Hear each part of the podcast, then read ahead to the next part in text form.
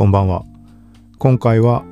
本日ツイッター上で話題になっていた有名人や著名人などの公式マークが外れた、盗まれた、バグみたいな話について話をしようと思います。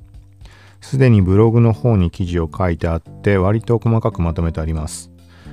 はい。まず結論から言うと、これはもともと Twitter 公式の方がアナウンスをしていた。そこに公式マークがついている人たちの中で対応しなかった人たちが、まあ、取り消しになってしまったっていう感じです。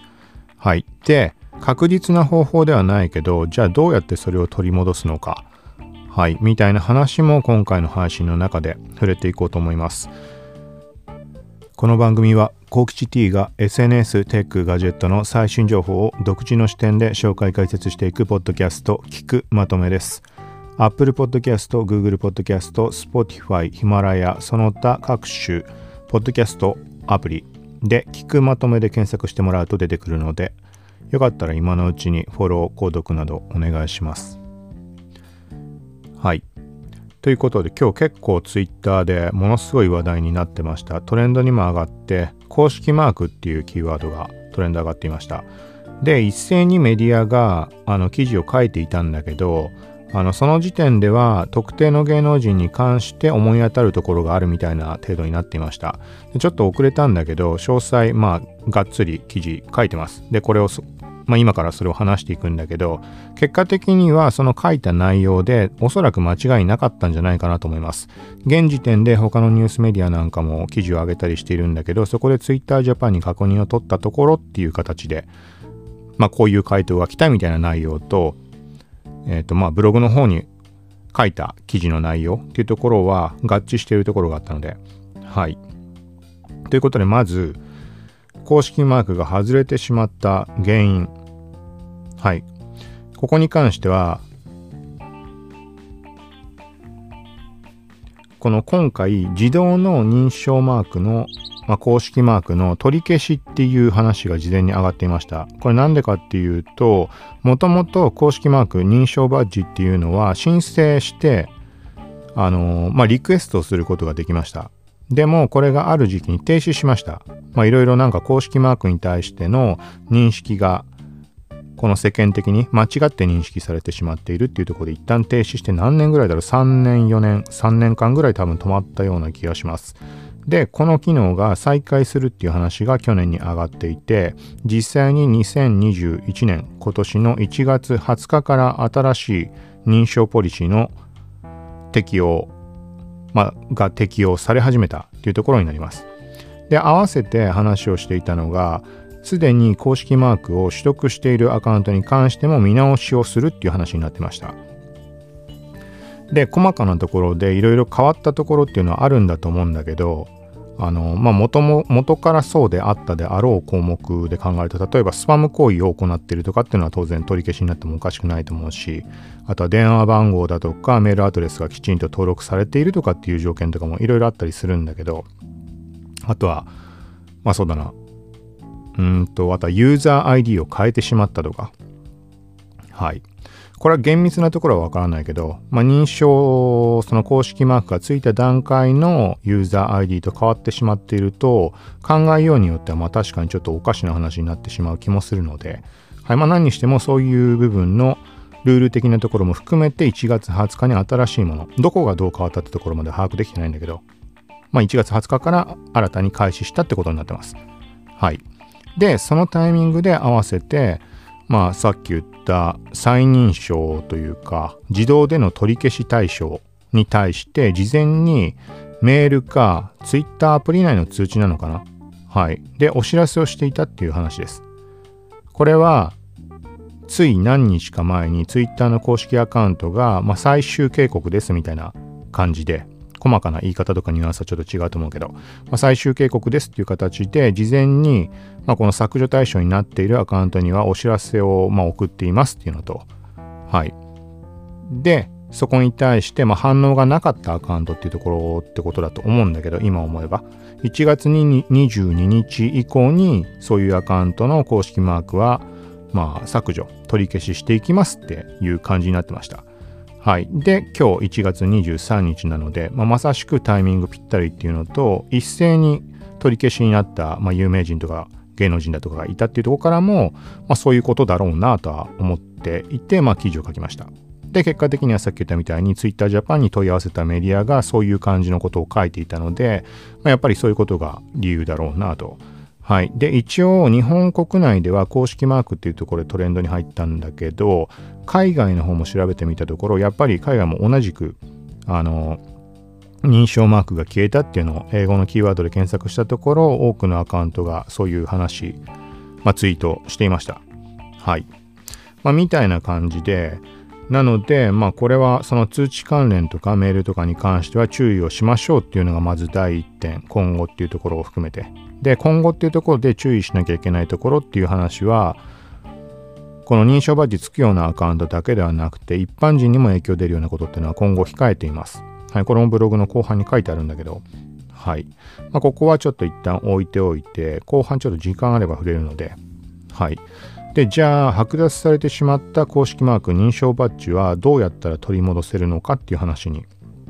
なると思います。この点は、もう冒頭でも触れたように、Twitter が認証バッジ公式マークのリクエスト、この機能というかプログラムを再開予定だっていう話、まあ上がっていて、実際のところ新ポリシーの適用っていうのが1月20日からってなっていたので、もしかしたらもうすでにあの人によっては対象となっているアカウントに関しては、リクエストの申請画面って表示されてるのかもしれないです。はい。これは手持ちのアカウントではそういうアカウントがないので確認がしようがないので、本当にその本人にしか分かりようがないところなんだけど、はい。で、ここを具体的に言うと、テスト中の画面かなんかで見たもの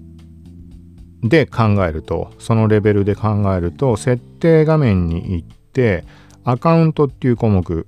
はい、ここのアカウントの中に、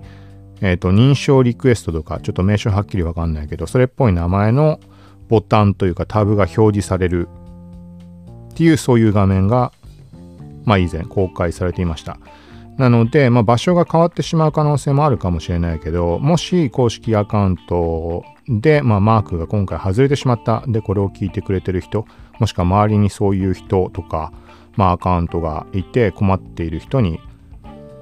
うん、困ってる人とか周りにいる場合には教えてあげてほしいというか、まあ、一応この今言った設定画面のアカウントの中にそういう項目が表示されていないか、それを確認してほしいなと思います。表示されていたら、まあ、案内に沿って、まあ、対応するって感じになると思うので、はい、その詳細までちょっと把握できないので、もともとついていたのであれば確実に対象というか候補に入ってると思うので、まあ、一応確認してみるのがいいんじゃないかなと。はい。ただし、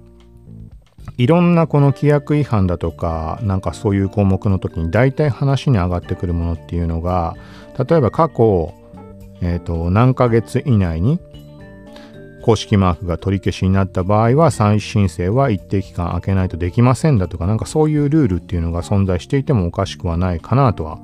思います。これは全く根拠なく言ってるけど、なんかいろんな、ツイッターに限らずいろんなものに対して、その例えば極端な話毎日申請する人っていうのがいてもおかしくないと思うので何かしらのそういう制限が設けられてるかもしれないです。もしくはもっと極端に言うと1回まあ剥奪されたら2度目の申請はできないとか。これは明確なところは何とも言えないのでただしもしかしたら現時点でヘルプだとか規約新しい規約とかを細かに見ていったらどっかに記載されていたりするのかもしれないです。現時点では把握ができていないのでもし何か分かったらブログに追記をしたり、ポッドキャスト内でもまた案内をしようと思います。はい。という感じで、一応さっき触れた一般人も今後気にしなきゃいけないみたいなところ、まあ、ブログの記事の中で触れたっていうところをちょっと話をしようと思います。公式マークだとか認証バッジだとかそういうとこにはまあ一切関係がないところで、はい。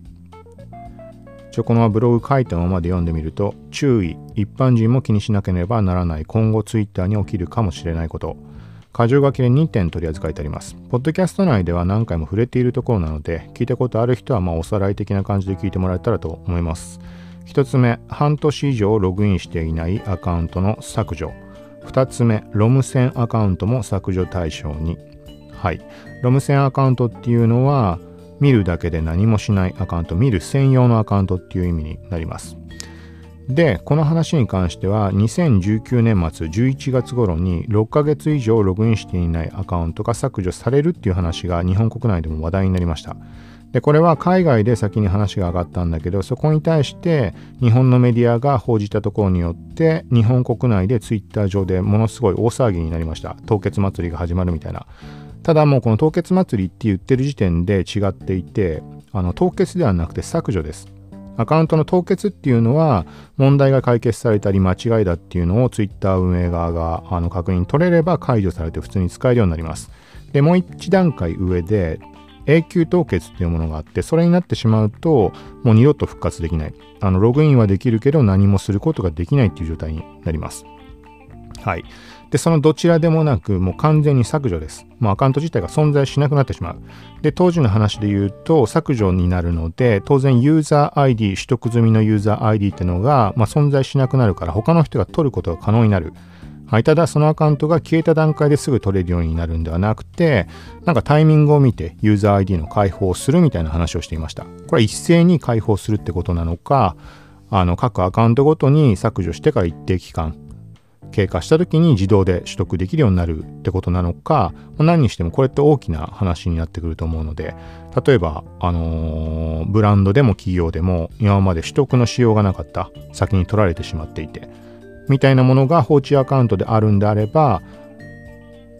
アカウント名、まあ、ユーザー ID が解放されるっていうのは今後の未来に起きるかもしれないっていう。はい、だから今回の件では、まあ、半年以上ログインしていないとアカウントが削除されてしまう可能性があるので放置してしまっているアカウントとかについては定期的にログインが必要ですよって話になります。で裏返しで言うと今まで取得できていなかった自社とか自分自身の欲しいユーザー ID がもしかしたら取れるようになるかもしれない。だから候補と思っているアカウントはまちょくちょく確認しておくのがいいんじゃないかなと思います。はい。で、ここまで話したけど、現時点では日本国内でどうこうって話には今のところはまだなってないです。はい。で、もうちょっと話を遡って考えると、そもそもこの6ヶ月間以上ログインしていない場合にアカウント削除の対象になっているのはヨーロッパ圏になります。EU 圏、GDPR とかの絡みとかで EU 圏からっていう話になってました。で、そこに対して後々ユーザーからいろんなこう声が上がって、そこへ Twitter 公式側がいろいろと回答しました。もともとの発表に対してもっとより細かなところを発表した。はい、Twitter 上でツイートでスレッド形式でツイートしていたものの中を見ると捉え方にもよるかもしれないけど EU 圏からスタートして他のエリアにも拡大っていう話にはなっていました。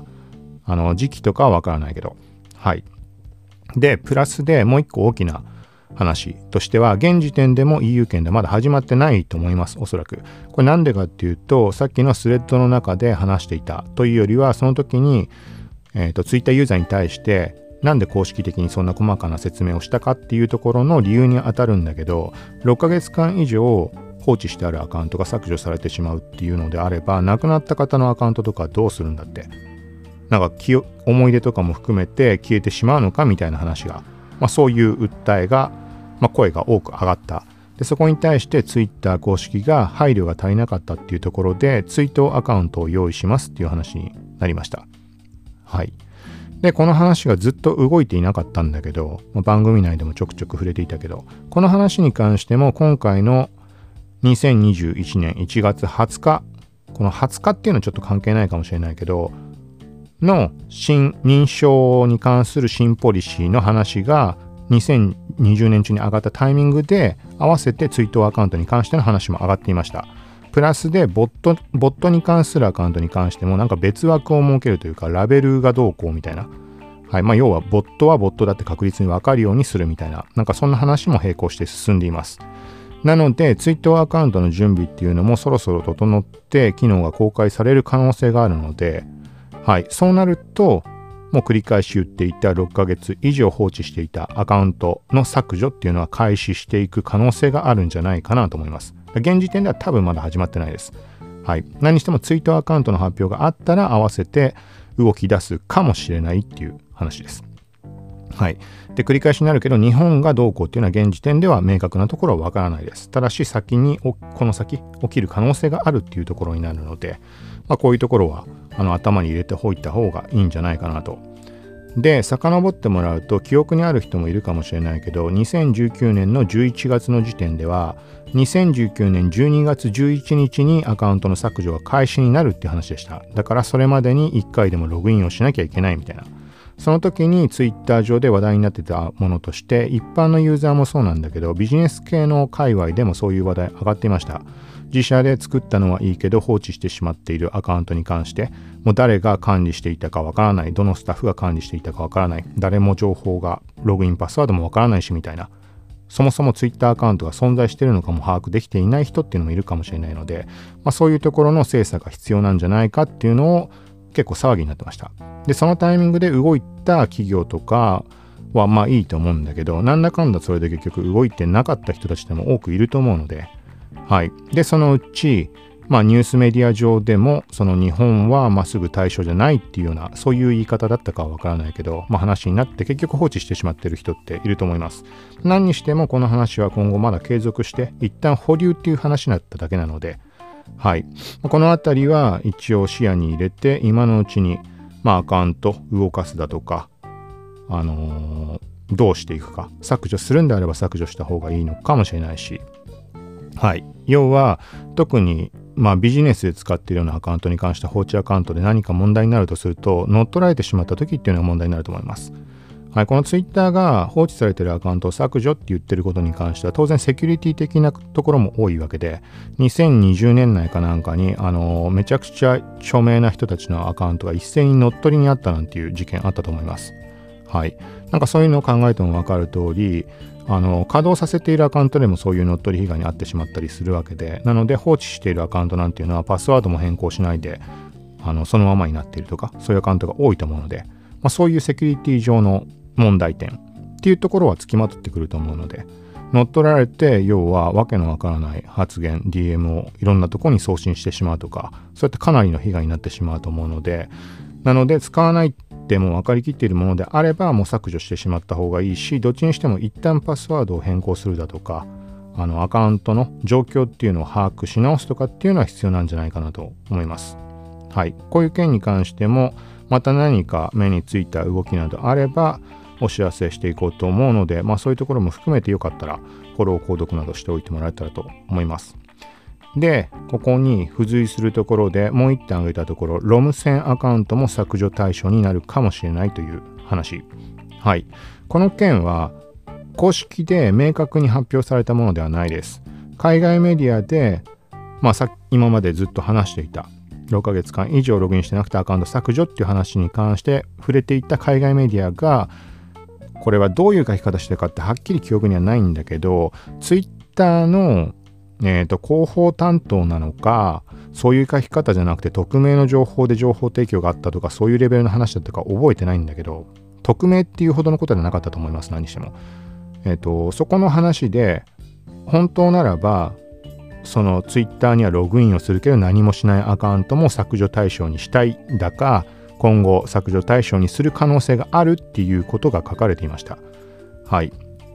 この点に関しては結局さっき言ったみたいなセキュリティ上の問題、ロム線アカウントに関しては、まあもちろん見る専用で毎日ログインしている人もいるとは思うけど、中にはサブアカウントとして見る専用としてあの運用している人ってのも多いんじゃないかと思います。裏垢とか、まあそういう感じで。ってなってくると、ログインの頻度が少ないとかそういうところも含めて、やっぱりパスワードの変更頻度っていうのは少ないし、いろいろこのおろそかになりがちで、結果的にセキュリティ的なところの問題、他のユーザーに迷惑をかけてしまうようなスパム行為に使われてしまうとかっていうのが、まあ考えられるところだと思うので、まあそういうところプラス、ツイッターっていうのは常にこのミッションとして掲げているようなところとして、えーと、ユーザー間のコミュニケーションの活性化っていうところにすごく力を注いでいます。そういった新機能っていうのがどんどんどんどん増す回ってきていると思うけど、例えばフリートとかもそうだし、フリートに関しては、まああの、なんだろう、まあみんなに見える場所では言いづらいこととかも気軽に言えるみたいな、まあそんなことないって逆だろっていう声もいっぱいあるとは思うけど、まあそういう思惑でフリートっていうのは実装したものです。まあ、その他にもいろんな機能このコミュニケーションの活性化っていうところでま実装されているし今後も新機能テスト中として上がっているものなんかもあったりします。はい、だからここの今のこの理念に完全に反する状況その見るだけで何もあのリプライも送らないしいいねしたりリツイートもしないしみたいなアカウントっていうのはあのぶっちゃけ言ってしまうともしかしたらあの邪魔に思われてるアカウントかもしれない。で対してセキュリティ的なリスクだとかそういう方面ばっかりが大きくなっていってしまう。だから天秤にかけた時にはっていう意味合いも含めてなのかこれは勝手に今想像で話をしているだけなのでわからないけどなので半年以上ログインしていないアカウントだけではなく見るだけで何もしないアカウントも対象にしたいみたいな話が上がっていたのかもしれないです。はい、どっちにしても繰り返しになるけどこの件は明確に発表されたことではないのでで今となっては記憶の話だし当時からもうポッドキャスト内ではあのその見た直後に話をしたりしていたはずなので記憶間違いってことはないと思います。確実にどこかのメディアで書かれてはいました。あのなんかある程度ちゃんとしたメディアで。はい。まあ何にしてもそういう話があるのでこの辺りも一応頭に入れてあの最低限ちょこちょこつぶやくようにしておくだとかどっちにしてもこれもいきなりあのアカウント削除になってしまうようなことはなく順番にアナウンスは必ずあるとは思うのではい、まあ、問題ないと思うけどこういった点も一応頭に入れてもらって今後何か状況変化したらまたそれもアナウンスをしていこうと思います。はい。で合わせてブログに書いたところでちょっと補足というか関係ないところで話をすると例えばなんかこの意外に知られていない規約とかっていうのっていっぱいあって今回のまあ今話していたところに多少ないとも関連あるところで話をすると凍結に備えてサブアカウント避難赤を作成運用することも Twitter の規約では禁止されています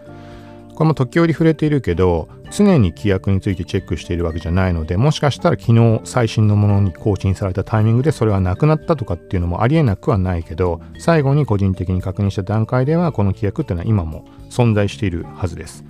はい。まあ、この件はサブアカその凍結用にサブアカを用意したらすぐ凍結されるとか必ず凍結対象になるかどうかっていうのはちょっと何とも言えなくて例えば過去に凍結したアカウントがサブアカウント凍結対策用に用意した場合とかなんかそういうことかもしれないし厳密なところはわからないです。ただしそういう規約っていうのは自体は存在しています。でもう一点合わせて話をすると前半で触れた公式マーク認証バッジの方の話に関してもこれもあんまり多分知られていないと思うんだけど